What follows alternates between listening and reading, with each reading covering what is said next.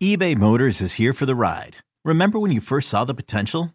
And then through some elbow grease, fresh installs, and a whole lot of love, you transformed 100,000 miles and a body full of rust into a drive that's all your own. Look to your left, look to your right. It's official. No one's got a ride like this. There's nothing else that sounds like, feels like, or looks like the set of wheels in your garage. With over 122 million parts, you can make sure your number one ride or die stays running smoothly. So there's no limit to how far you can take it. Brake kits, turbochargers, engines, exhaust kits, roof racks, LED headlights, bumpers, whatever your baby needs, eBay Motors has it. And with eBay Guaranteed Fit, it's guaranteed to fit your ride the first time, every time, or your money back. Plus, at these prices, well, you're burning rubber, not cash. Keep your ride or die alive at ebaymotors.com. Eligible items only. Exclusions apply. You could spend the weekend doing the same old whatever, or you could conquer the weekend in the all-new Hyundai Santa Fe. Visit HyundaiUSA.com for more details. Hyundai, there's joy in every journey. Welcome into Loho Daily. I'm Lawrence Holmes, aka Loho.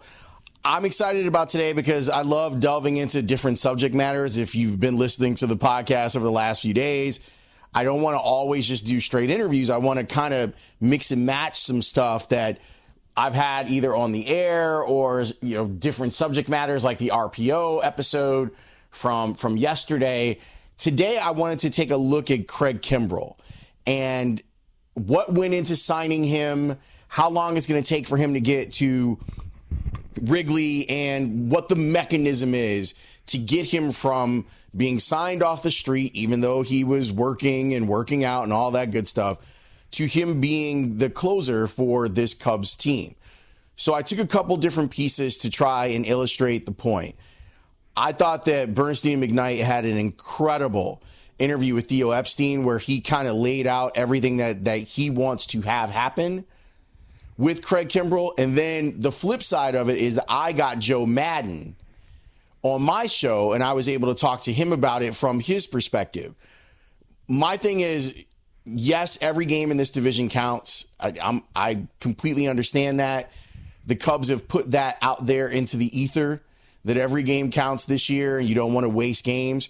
But you don't want to rush this guy if this guy is, is as important as he seems to be, considering some of the, the issues that the Cubs have had from a bullpen standpoint, don't rush him at all. Let him do what he has to do, even if it is before, even if it is after the All Star break, after 4th of July weekend. Whatever it takes. Like there, there's no reason to rush. You want to make sure that a guy is totally right physically before you you bring him up to the major league roster.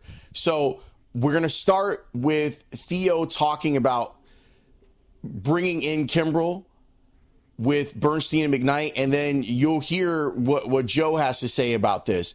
It's a really interesting process, and quite honestly, it's a process that I didn't know that much about.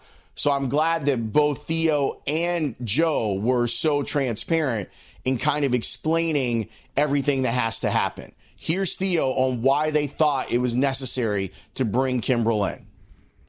Yeah, you know, obviously we would have loved to bring in a you know bona fide closer in the offseason. We were a little bit different uh, dynamic this winter. You know, uh, Kimbrel wasn't attainable for us. You know, he had his own market and and, and uh, you know was wasn't in an area where we could negotiate with them at all this winter, and and we um, had our had our own restraints, and we were fishing in different waters. I guess is the best way to put it this winter, and.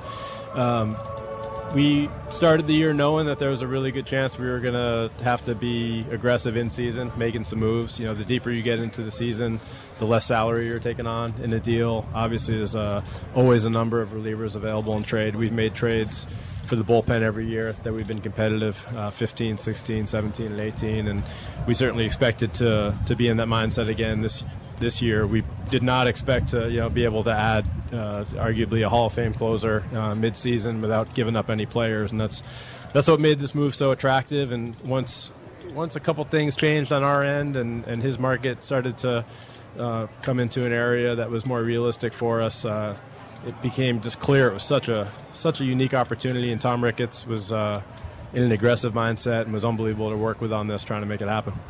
How important was David Ross in this process? I hadn't really considered it, and now after hearing the press conference, it, it mattered that the Cubs had him as an asset, did it not?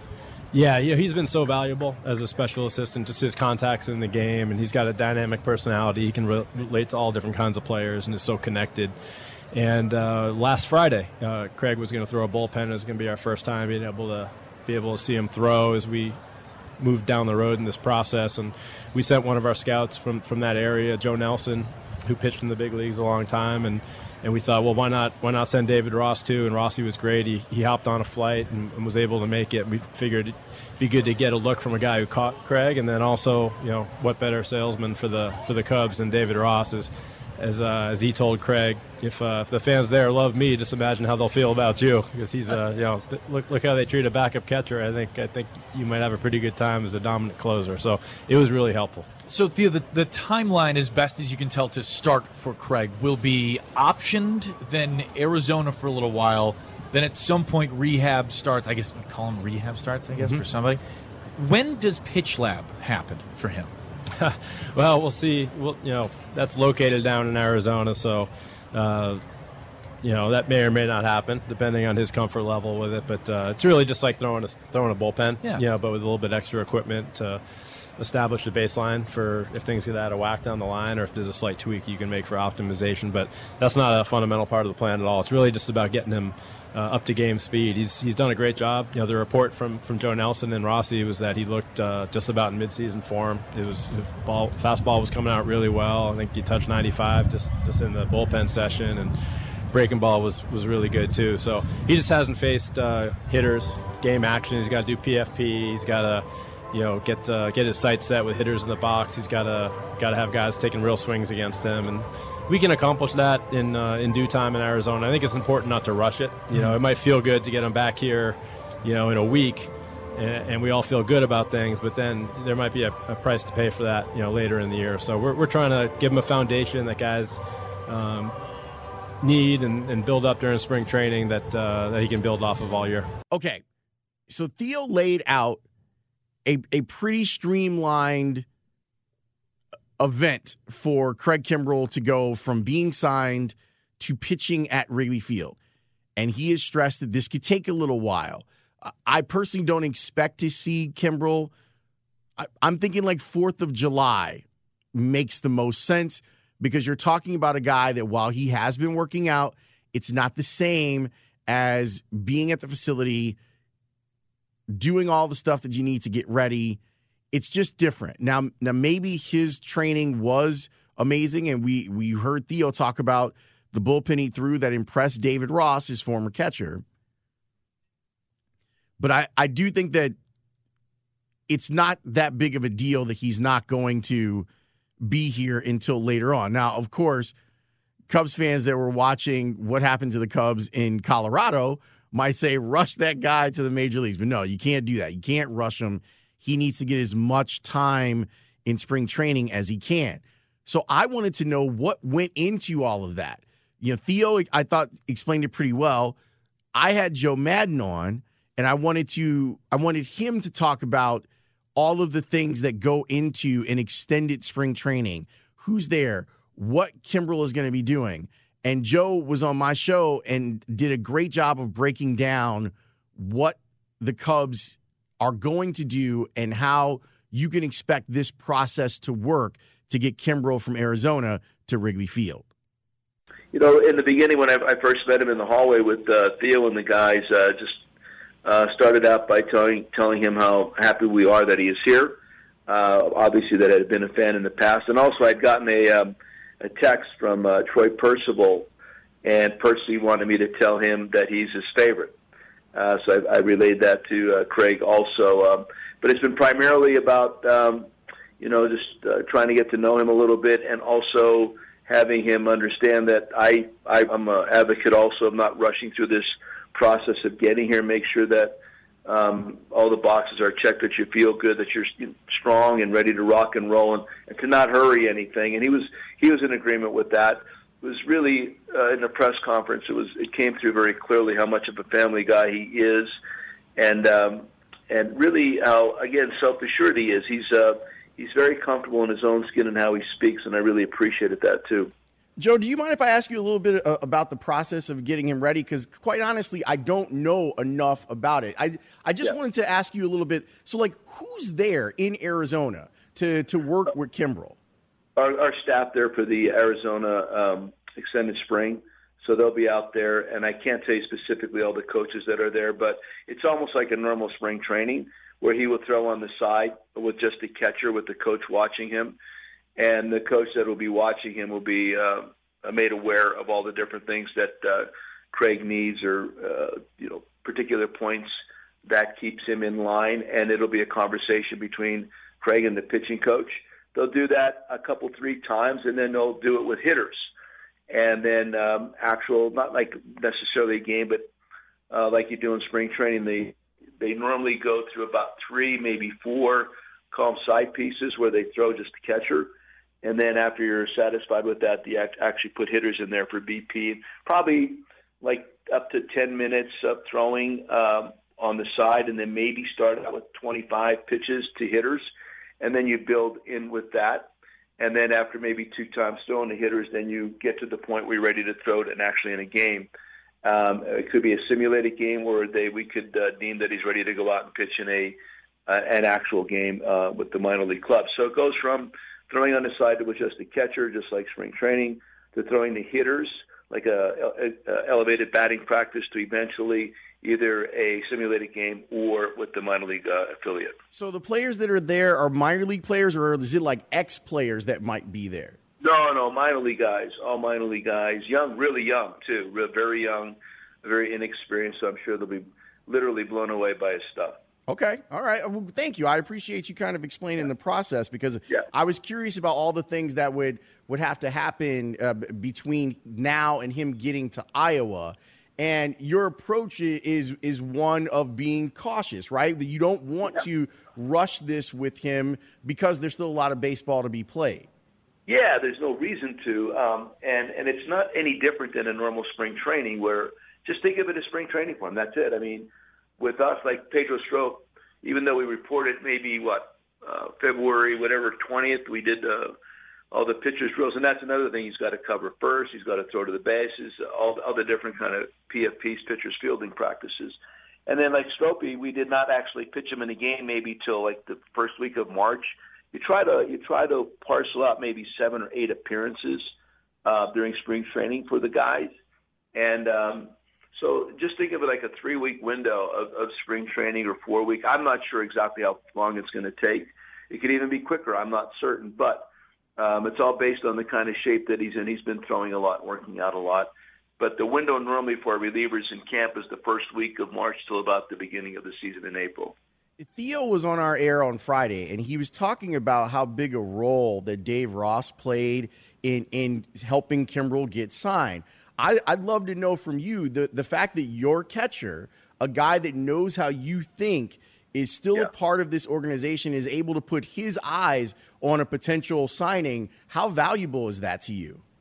It is, and plus the fact that you have confidence in his opinion matters a lot too. And obviously, you would think that just based on you know people saw how David was here and how well he did, and almost like being a coach on the field. So none of that is a surprise uh, Rossi and I talk a lot.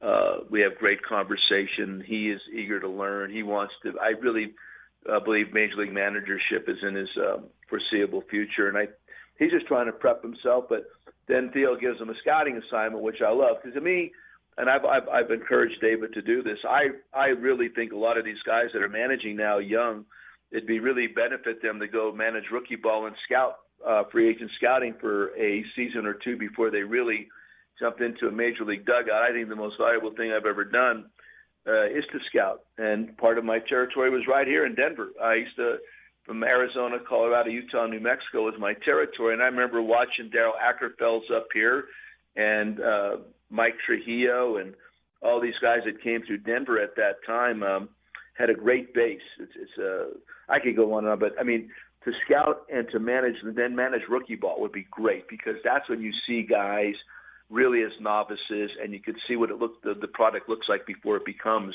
Mike Trout or whomever, or Anthony Rizzo or uh, Kris Bryant. All those things to me are important. I don't think enough enough guys do that where you get in your car and pound the bushes and, and scout locally, and then go manage a bunch of guys that are really coming out of the womb, and then and then take your craft to a higher level, and you could really understand patience and how to build a, a player into a major league player. Once Kimbrel gets here, he has a defined role. Like you, we know that from yeah. from his career. What does that do for you when it comes to figuring out how your day is going to go on the mound? Well, it really uh, it's like a, when you when you insert a really good hitter into a batting order, it makes the the batting order longer and it makes your bullpen longer. Um, now that you can use guys sooner in the game if necessary. Right now, our starters have been doing such a wonderful job.